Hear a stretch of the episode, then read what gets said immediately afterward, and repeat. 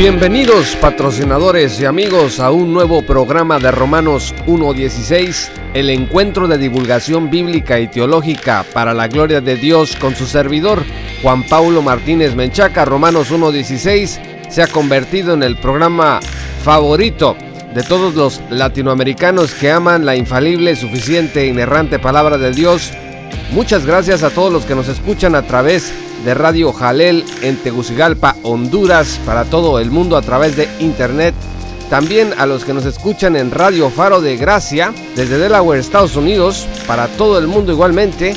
Y por supuesto, la radio favorita en Ecuador, en Guayaquil, el 99.7 FM, en el programa Sonidos en la Noche, por Radio Élite con Gustavo Cisneros. Un saludo a toda nuestra amable audiencia Estamos pidiéndole a Dios para que en esta contingencia sanitaria que estamos atravesando, la mano poderosa y soberana de nuestro Señor esté en las familias de cada uno de los hogares de cada persona en toda Latinoamérica y el mundo. En especial oramos por toda nuestra audiencia para que el Señor los proteja y los guarde, para que sigamos las recomendaciones de los gobiernos de tener cuidado para evitar contagios y por supuesto no dejemos la oración y aprovechemos el tiempo para hacernos este hábito fantástico del culto familiar que dará grandes resultados en la vida, sobre todo de los niños, cuando estos crezcan. En esta edición de Romanos 1.16 tenemos un invitado muy especial, una mujer de Dios que trabaja pues todos los días para que exista material disponible para las hermanas y hermanos cristianos que quieran entender mejor los temas relacionados con la sexualidad humana. Me refiero a Eliana Jiménez, es psicóloga, mamá de Julieta y Andrés, pero además es docente e investigadora colombiana. Tiene un canal muy importante en YouTube donde trata los temas sobre la sexualidad para la edificación de toda la iglesia, de todas las ovejas de Cristo. Estimada Eliana Jiménez, muchas gracias por comunicarte con nosotros, por aceptar esta entrevista con Romanos 1.16. Y quiero comenzar hablando de la coyuntura feminista por la que está atravesando Latinoamérica. Tenemos movimientos feministas muy fuertes. Eh, probablemente Colombia no sea tan fuerte todavía, pero lo que es Chile, lo que es Argentina y México Creo que Perú también pues son bastante progresistas, hay mucho feminismo radical allí, muchas abortistas que todos los días están estableciendo estos nuevos parámetros, exigiendo nuevas masculinidades, exigiendo la deconstrucción del varón, acusando de violadores a los hombres violadores en potencia y bueno, una serie de eh, asuntos que nosotros en Romanos 1.16 ya hemos tratado en otras ocasiones con detenimiento pero mi pregunta, estimada hermana Liana, es ¿qué tan complejo es para una mujer del siglo XXI, con toda esta presión mediática liberacionista del feminismo, qué tan complejo es ser una cristiana fiel? Hola hermano Juan Pablo Martínez, me honra poder compartir en este programa de Romanos 1.16. Le doy gracias a Dios por poner en usted el querer como el hacer en el trabajo de divulgación teológica que ha venido desarrollando. Con respecto a su pregunta, creo que actualmente las mujeres cristianas estamos enfrentando una guerra espiritual fuerte y esta guerra no es en contra del hombre como el feminismo actual nos quiere vender dicha idea o filosofía, entre comillas, el patriarcado. Esta guerra es en contra de Dios y su palabra. Cuando vamos a Efesios 5, la palabra nos enseña a cómo ser hijos de luz y luego el capítulo 6 habla de la guerra espiritual.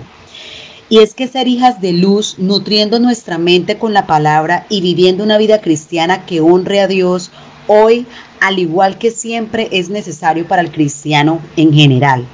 Pero en específico la mujer de hoy tiene una lucha contra el descontento, la amargura, el enojo y la ira que nos vende como receta el feminismo actual. Sus premisas envuelven a la mujer en sentir menosprecio por el rol tan valioso de la maternidad y el rol de esposa Si nosotros vamos a Colosenses 2.8, nos dice que mirad que nadie os engañe por medio de filosofías y huecas sutilezas según las tradiciones de los hombres. El feminismo actual aborda una problemática real pero su solución filosófica es el desprecio por los roles entre hombre y mujer. Y la mujer cristiana tiene el reto hoy de identificar dichas filosofías y pasarlos por la luz de la palabra de Dios. Exactamente, estimada hermana Eliana. Esta es una guerra contra los hombres, una guerra entre sexos, del hombre contra la mujer, de la mujer contra el hombre. Y ahora que menciona Efesios capítulo 5, estaba leyendo los versículos 4 y 5, dice que pues que no debemos de participar en obscenidades, dice ni necedades. Y el versículo 6 dice que nadie os engañe con palabras vanas, pues por causa de estas cosas la ira de Dios viene sobre los hijos de desobediencia, por tanto no seáis partícipes con ellos. Entonces, efectivamente, pues las mujeres deben de eh, enfrentar este hecho de que la palabra de Dios nos ah, llama a alejarnos de la necedad y esa guerra de sexos es ni más ni menos que una completa necedad. Hermana Eliana, la violencia es una realidad tanto dentro como fuera de la iglesia, no podemos negarlo, hay violencia dentro de matrimonios que se supone son cristianos, hay hombres bautizados que son miembros de la iglesia que maltratan a sus esposas. ¿Cómo puede lidiar una mujer de Dios con una situación de violencia? ¿Es acaso pecado pedir ayuda profesional o pedir incluso la intervención del gobierno para protección de la vida y la integridad en casos extremos? O sea, hay mujeres eh, que verdaderamente están siendo violentadas de una manera muy fuerte y ¿cómo puede lidiar una mujer de Dios en un escenario como este? Hermano Juan Pablo, la Biblia es muy clara frente a la protección de Dios por las mujeres. Precisamente en mi canal YouTube tengo una entrevista realizada al doctor César Vidal donde hablábamos de la Biblia y la dignidad de la mujer. Entonces es preciso aclarar que la Biblia es protectora de la mujer. Jesucristo mismo en la historia de la mujer que se encontró en el mismo acto del adulterio y que él procedió a no juzgarla, nos muestra su amor y misericordia por la mujer. Cabe resaltar la historia de su encuentro con la mujer samaritana, donde usted que es teólogo, hermano Juan Pablo, conoce cómo era visto para los judíos el relacionarse con los samaritanos y aún más con una mujer samaritana y resaltar una mujer que en su historia o en su historial tenía más de cinco esposos. Jesucristo se acercó a ella, recibió de beber de ella, le habló con ternura. Entonces, para poder hablar del proceder en casos de violencia, quería decir que la mujer no debe menospreciarse a sí misma, porque Dios no le ha dado un lugar de menosprecio. Es muy triste escuchar que en la comunidad cristiana existan casos de agresión hacia la mujer, que Cristo ordenó a los hombres tratar como vasos frágiles, pero cabe resaltar que en Latinoamérica en Latinoamérica ha tenido más popularidad el falso evangelio de la prosperidad y estoy convencida que muchas hermanas cristianas se han casado con falsos profesantes del cristianismo. En Mateo 18:15 nos habla la palabra de cómo, debe, cómo se debe perdonar al hermano. Y cuando un supuesto creyente no escucha con respecto al trato que debe tener para con su esposa, este hombre no lo podemos considerar como un hermano en la fe. La Biblia también es clara cuando afirma que las instituciones están puestas por Dios, así que una hermana que es víctima de un trato extremo de maltrato físico por su esposo puede ir ante la ley y las hermanas de la iglesia que tengan la sabiduría de indicarle a su hermana en Cristo la necesidad de salir de esta situación que puede llevarla a la muerte. Aunque hermano Juan Pablo, Hoy existe un problema y es que dentro del feminismo muchas formas de violencia se están estructurando. Hace poco veía un meme que decía que si tu esposo te miente es violencia psicológica, que si tu esposo te dice algo que puede ser despectivo, entonces te está violentando psicológicamente sin contar con el tema de la violencia económica, que también es considerada otra forma de violencia. Entonces la violencia en sí de los casos críticos como los del maltrato físico y también psicológicos en algunos extremos puede ser mezclado con situaciones diarias que, con la, que en la convivencia de dos pecadores, tanto hombre y mujer, pueden generar descontento en la mujer porque encasillamos muchas de nuestras expresiones pecaminosas como seres humanos en el marco de la violencia. Y es ahí donde considero que no podemos sobrecargar los entes de gobierno en quejas o situaciones del diario vivir marcándolas como violencia contra la mujer.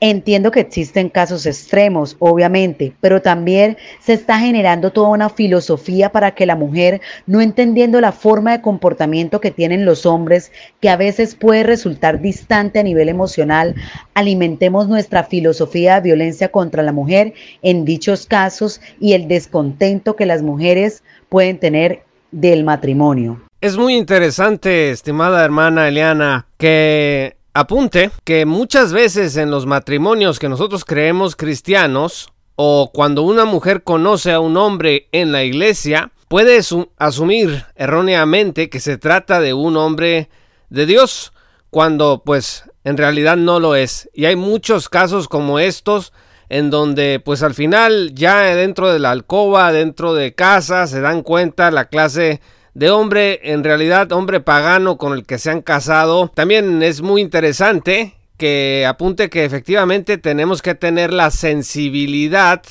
de poder identificar un problema de este tipo, eh, hablo a nivel pastoral, los consejeros en las iglesias y que también se pueda proteger la vida y la integridad de las mujeres violentadas física y psicológicamente de una manera extrema y entonces sí pueda pedirse la intervención de la autoridad porque porque a veces parece que actuamos como en la iglesia romana en donde bajo el secreto de la confesión pues muchos sacerdotes se llevan en lo oculto eh, la solución posible a un problema de violencia muy terrible. Entonces en lugar de proteger a las mujeres, pues se guardan este secreto. Y bueno, creo que dentro de la iglesia cristiana evangélica esto no debe de ser así, pero insisto, es una tarea delicada que bueno, esperemos que Dios dé sabiduría a nuestros pastores y maestros para que se pueda detectar a tiempo esta violencia que como también usted eh, bien afirma se capitaliza por el feminismo entonces el feminismo ya empieza a decir, bueno, lo que pasa es que esta violencia dentro de los matrimonios, dentro de las iglesias, es, es un símbolo precisamente de que el matrimonio es una figura patriarcal, opresora, eh, que tenemos que empezar a desvalorizar y como usted bien apunta, pues ese no es de ninguna manera, no es una salida cristiana el empezar a um, odiar o a despreciar o a desvalorizar el vínculo matrimonial. También por otro lado es muy interesante lo que comenta acerca de que como pecadores pues debemos de esperar que va a haber problemas dentro de las relaciones y no podemos nosotros jugar con las categorías del feminismo en donde ya una mirada fea pues ya está considerada violencia intrafamiliar, violencia contra la mujer, en donde probablemente este, una voz un poco elevada se puede considerar ya como un ataque contra la integridad de las mujeres. En fin, finalmente, estimada Eliana, hay mujeres violentadas que no obstante son víctimas de la violencia, se sienten culpables delante de Dios. O sea, ellas son las que reciben la violencia y son a su vez las que se acusan a sí mismas delante de Dios por no ser las mujeres que ellas piensan que deberían de ser. De pronto ya les pegaron, ya las aventaron, ya las escupieron y ellas piden perdón a Dios por lo que pudieron haber hecho mal. Pero, ¿qué esperanza podemos encontrar en las escrituras? ¿Qué esperanza ofrece Dios para estas mujeres? que se sienten, a mí me parece, indebidamente culpables, ¿qué pueden esperar de Dios? ¿Qué pueden encontrar en las escrituras para sentirse mejor?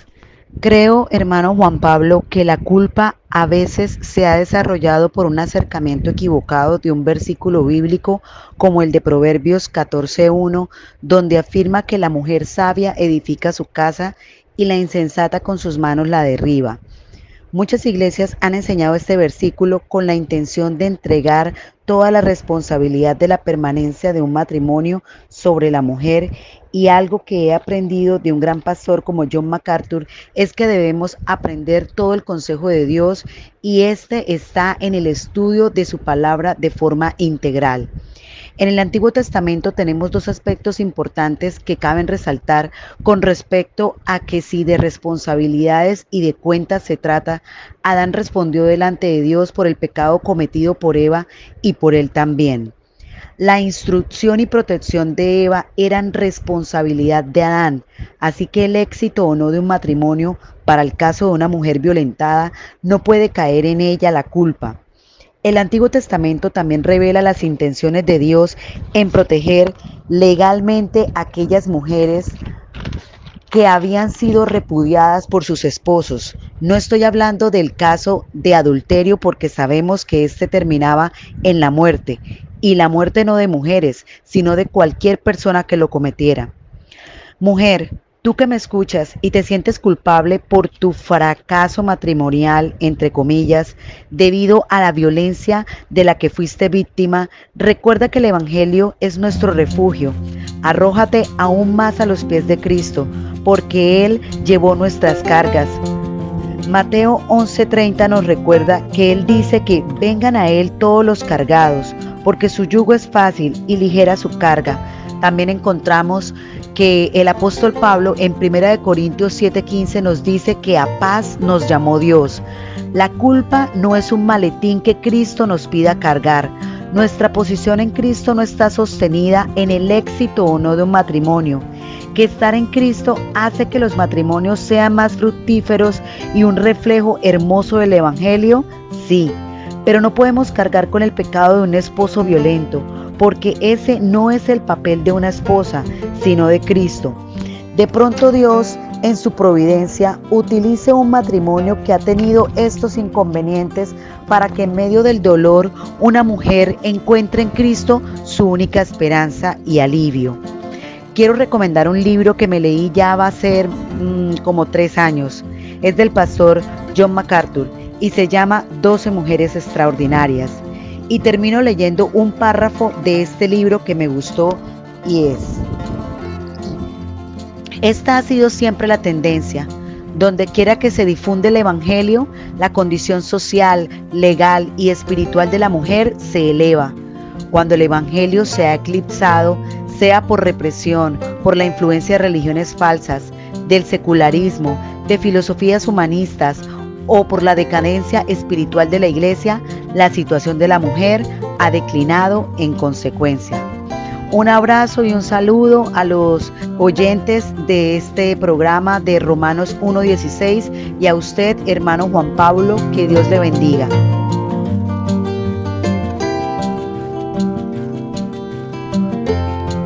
Eliana Jiménez, para la audiencia de Romanos 1.16, muchas gracias por escuchar este programa a todos ustedes. Pueden seguir en su canal de YouTube a nuestra hermana Eliana Jiménez buscándola por el nombre y también en su cuenta de Instagram como arroba Eliana Jiménez RI. Muchas gracias a los patrocinadores y amigos por escuchar este programa. Si aún no eres patrocinador, te invitamos a que te unas desde un dólar al mes en www.jpaulomartinez.com o directamente en www.patreon.com diagonal Martínez para que accedas a recursos exclusivos y estés mejor equipado para enfrentar los desafíos que presenta la posmodernidad. Muchas gracias. Esto fue Romanos 1.16 el encuentro de divulgación bíblica y teológica para la gloria de Dios. Hasta pronto.